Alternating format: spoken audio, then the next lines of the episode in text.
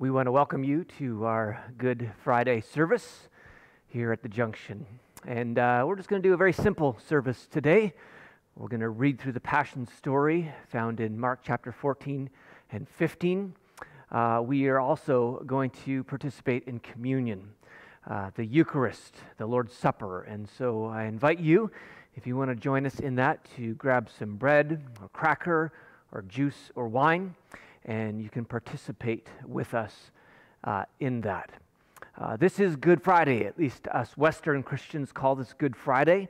Other Christians in other parts of the world call it uh, Silent Friday or Long Friday or Great Friday or even Holy Friday.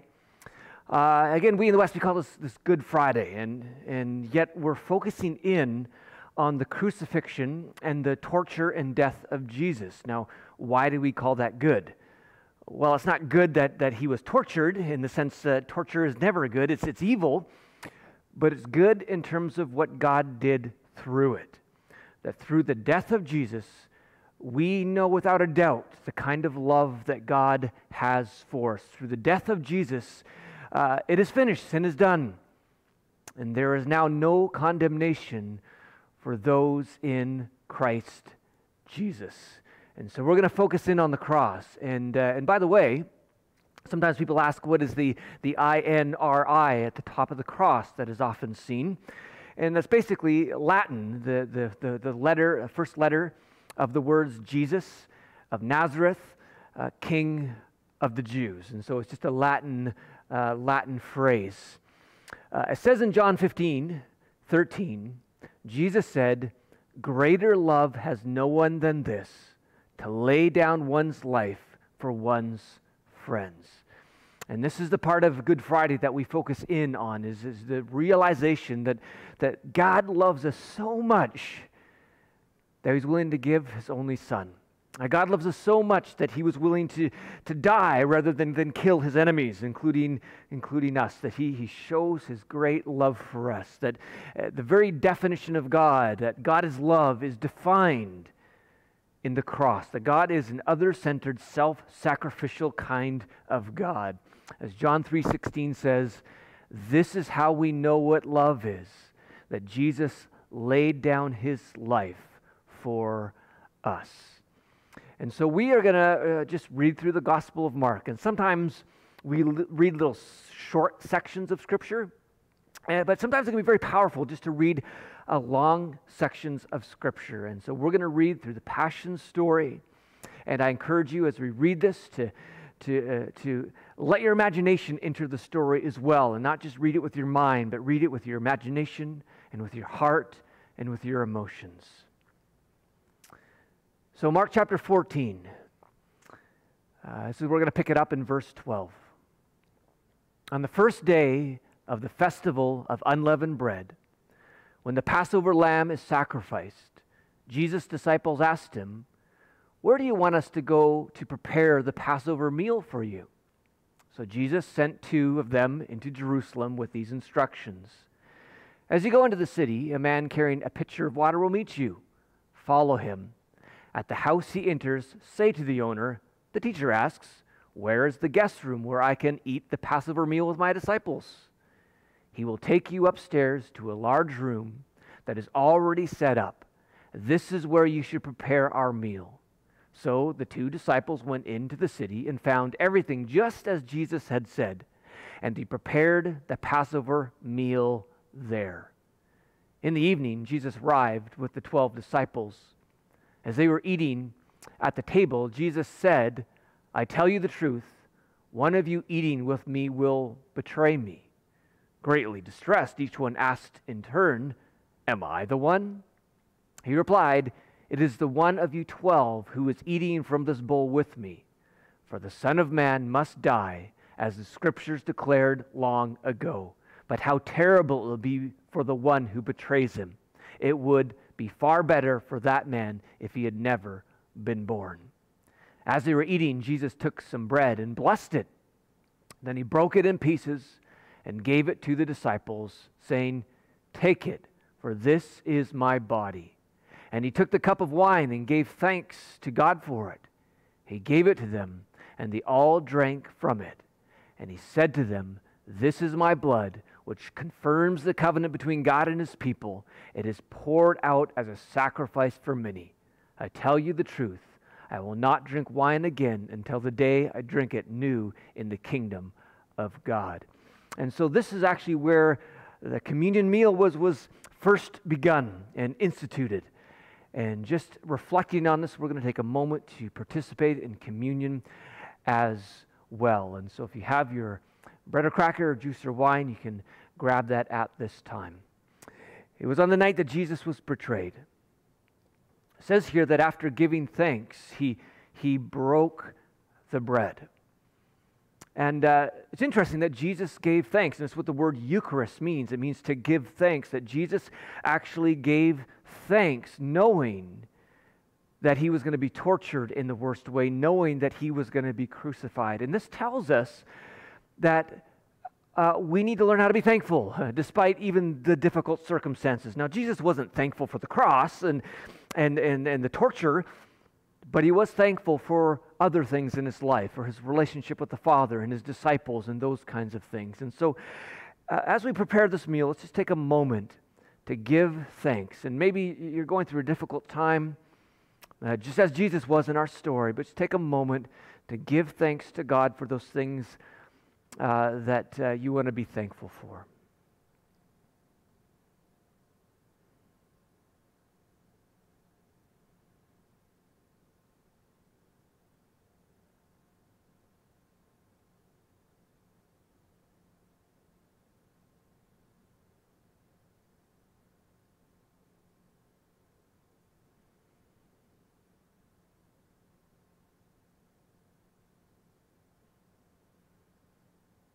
Father, Jesus, Holy Spirit, we thank you. We thank you from the bottom of our hearts for all that you give us, for we know that every perfect gift comes from above. In Jesus' name, amen. So it was on the night that Jesus was betrayed that he took bread. And after giving thanks, he broke it and said, This is my body given for you. Take this in remembrance of me. Let's take the bread of the Lord together.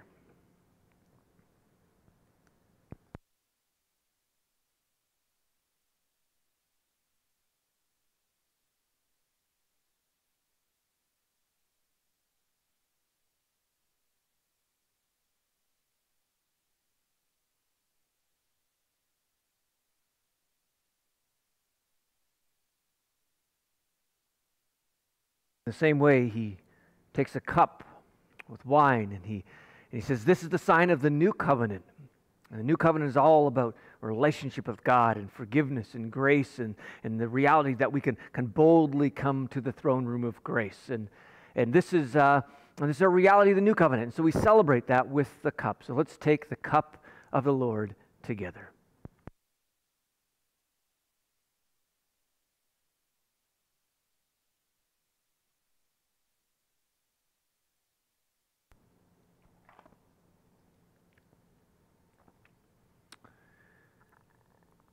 So, continuing on in Mark chapter 14, verse 26, it says, Then they sang a hymn and went out to the Mount of Olives. On the way, Jesus told them, All of you will desert me, for the scriptures say, God will strike the shepherd and the sheep will be scattered. But after I am raised from the dead, I will go ahead of you to Galilee to meet you there. Peter said to him, Even if everyone else deserts you, I never will.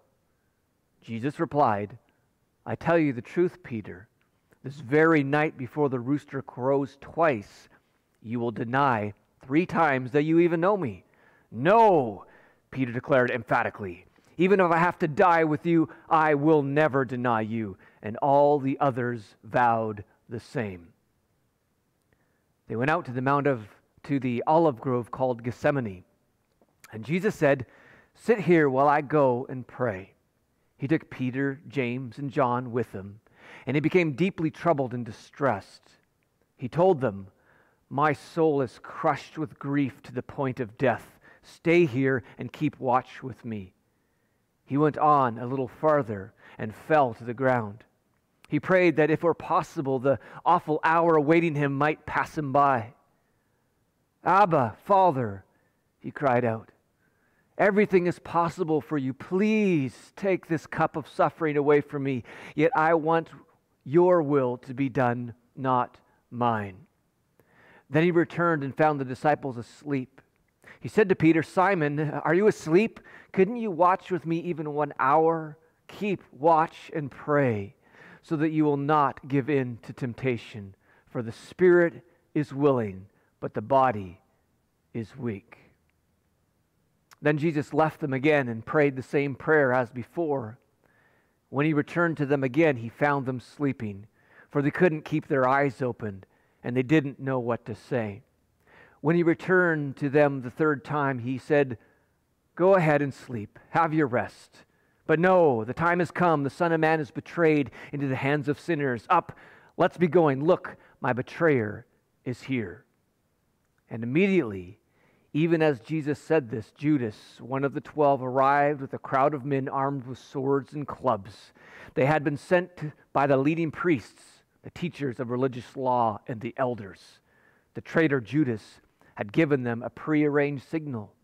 You will know which one to arrest when I greet him with a kiss. Then you can take him away under guard. As soon as they arrived, Judas uh, walked up to Jesus. Rabbi, he exclaimed, and gave him the kiss. Then the others grabbed Jesus and arrested him. But one of the men with Jesus pulled out his sword and struck the high priest's slave, slashing off his ear. They took Jesus to the high priest's home, where the leading priests, the elders, and the teachers of religious law had gathered. Meanwhile, Peter followed him at a distance and went right into the high priest's courtyard. There he sat with the guards, warming himself by the fire. Inside, the leading priests and the entire high council were trying to find evidence against Jesus so they could put him to death. But they couldn't find any. Many false witnesses spoke against him, but they contradicted each other. Finally, some men stood up and gave this false testimony. We heard him say, I will destroy this temple with human hands, and in three days I will build it, build another, made without human hands. But even then, they didn't get their stories straight. Then the high priest stood up before the others and asked Jesus, Well, aren't you going to answer those charges, these charges? What do you have to say for yourself? But Jesus was silent and made no reply. Then the high priest asked him, Are you the Messiah, the Son of the Blessed One? Jesus said, I am. And you will see the Son of Man seated in the place of power at God's right hand and coming on the clouds of heaven. Then the high priest tore his clothing to show his horror and said, Why do we need another uh, need other witnesses? You have heard all his blasphemy. What is your verdict? Guilty, they all cried. He deserves to die. Then some of them began to spit at him, and they blindfolded him and beat him with their fists. Prophesy to us, they jeered, and the guards slapped him as they took him away. Meanwhile, Peter was in the courtyard below. One of the servant girls who worked for the high priest came by and noticed Peter warming himself by, at the fire. She looked at him closely and said, you were one of those with Jesus of Nazareth. But Peter denied it. I don't know what you're talking about, he said. And he went out into the entryway. Just then, a rooster crowed. When the servant girl saw him standing there, she began telling the others, This man is definitely one of them. But Peter denied it again. A little, little later, some of the other bystanders confronted Peter and said, you must be one of them because you are a Galilean. Peter swore, A curse on me if I'm lying. I don't know this man you're talking about. And immediately the rooster crowed the second time. Suddenly, Jesus' words flashed through Peter's mind Before the rooster crows twice, you will deny three times that you even know me. And he broke down and wept. Very early in the morning, the leading priests, the elders, and the teachers of religious law, the entire high council met to discuss their next step. They bound Jesus, led him away, and took him to Pilate, the Roman governor. Pilate asked Jesus, Are you the king of the Jews? Jesus replied, You have said it. Then the leading priests kept accusing him of many crimes, and Pilate asked him, Aren't you going to answer them? What about all these charges they are bringing against you? But Jesus said nothing, much to Pilate's surprise. Now, it was the governor's custom each year during the Passover celebration to release one prisoner, anyone the people requested. One of the prisoners at that time was Barabbas, a revolutionary who had committed murder in an uprising. The crowd went to Pilate and asked him to release a prisoner as usual. Would you like me to release to you this king of the Jews? Pilate asked, for he realized by now that the leading priests had arrested Jesus out of envy.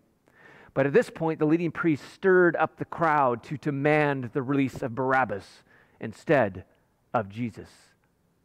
Pilate asked them, Then what should I do with this man you call the king of the Jews?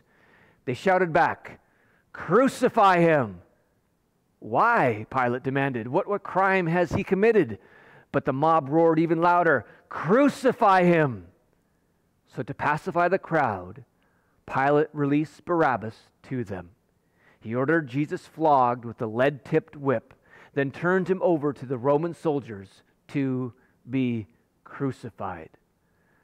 The soldiers took Jesus into the courtyard of the governor's headquarters called the Praetorium and called out the entire regiment. They dressed him in a purple robe, and they wove thorn branches into a crown and put it on his head. Then they saluted him and taunted, Hail, King of the Jews! And they struck him on the head with a reed stick, spit on him, and dropped to their knees in mock worship.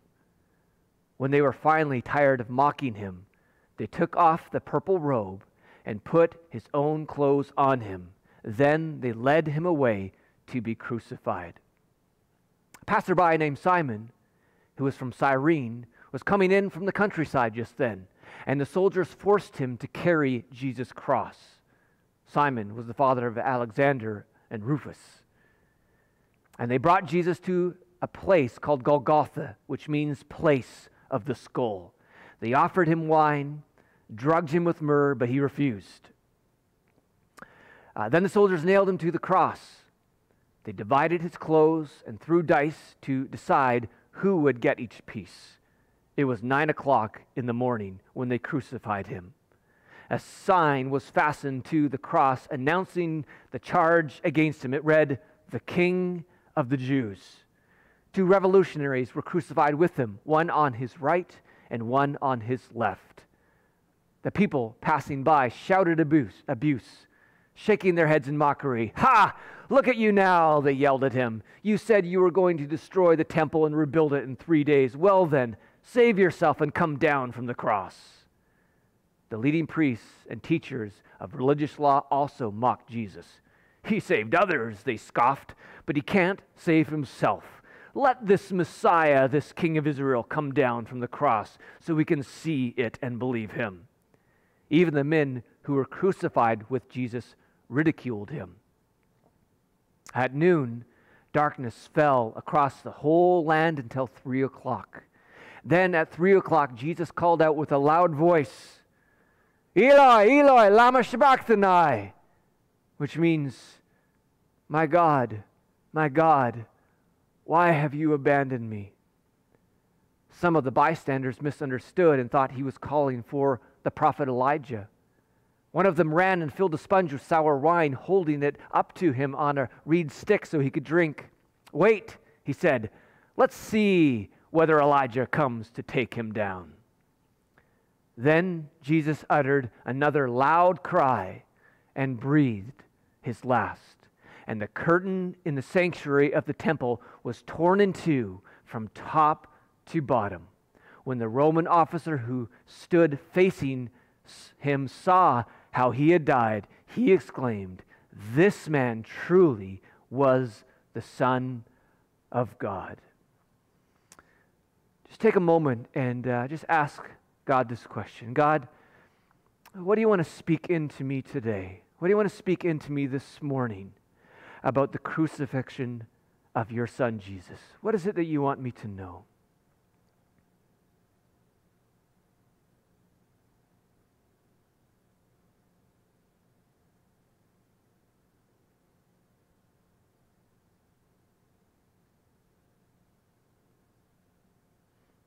Jesus, what do you want me to know about the cross?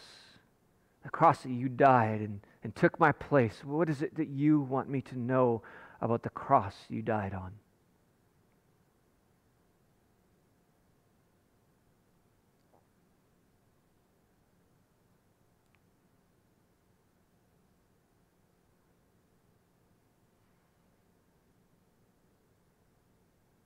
And Holy Spirit, how do you want me to respond? How do you want me to respond to Jesus dying on the cross for me?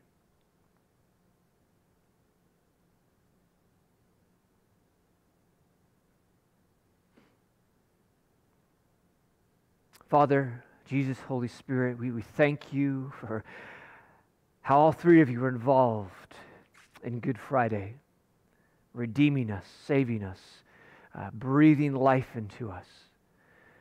And, uh, and God, we just, in the bottom of our hearts, say thank you. Thank you for the cross. And God, we look forward to celebrating the resurrection in just a couple days. So we thank you, thank you, thank you. In Jesus' name, amen. It's Friday, but Sunday is coming. God bless you all today and have a good, uh, good Friday. And may the Father, Son, and Holy Spirit be with you and speak just beautiful things into you throughout the day. In Jesus' name, amen.